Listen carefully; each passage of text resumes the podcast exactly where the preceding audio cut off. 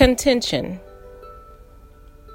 When I think of the word contention, I also think of the words quarrelsome, controversial, dissension, opposition, and strife.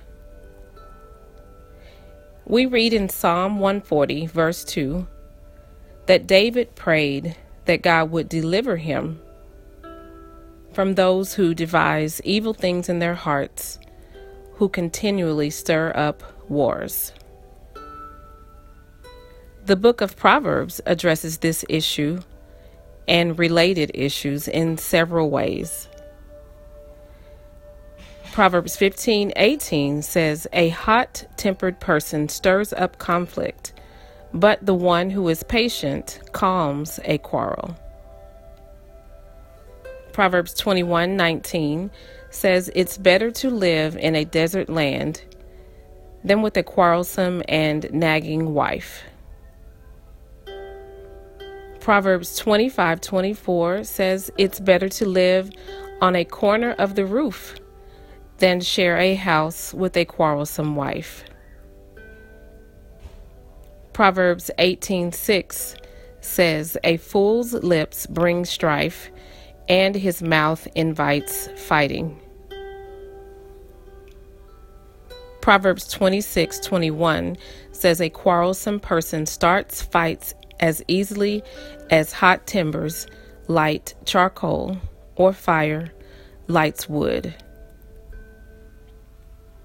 As we look at the sin of contention, we can see how it connects to other issues we've discussed, such as offense, impatience, and sinful anger. When we are operating in contention, we set up a poisonous atmosphere for others to live in. Our peers, as well as younger people over whom we have influence. And also those who are spiritually immature and those who are unbelievers. It's not to say that we never show others what it looks like to disagree or go through difficult moments. It's better to allow them to see that there will be differences, disagreements, and difficulties so they won't go into future relationships with an expectation that it should always be peaceful. We are human, we are fallible. But what can be damaging is if either publicly or privately we walk in contention and strife. We want to model the way the Lord would want us to handle conflicts. So let us consider contention as one of the 40 smart ways to die as we seek to attain life through death. Putting off that which is dishonorable in order that we may pursue honor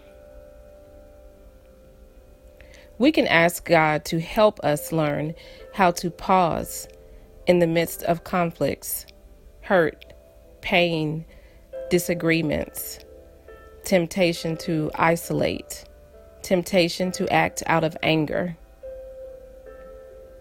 and instead depend on Him and not go on our own will and not act on our own emotions. Instead, we want to operate in self control.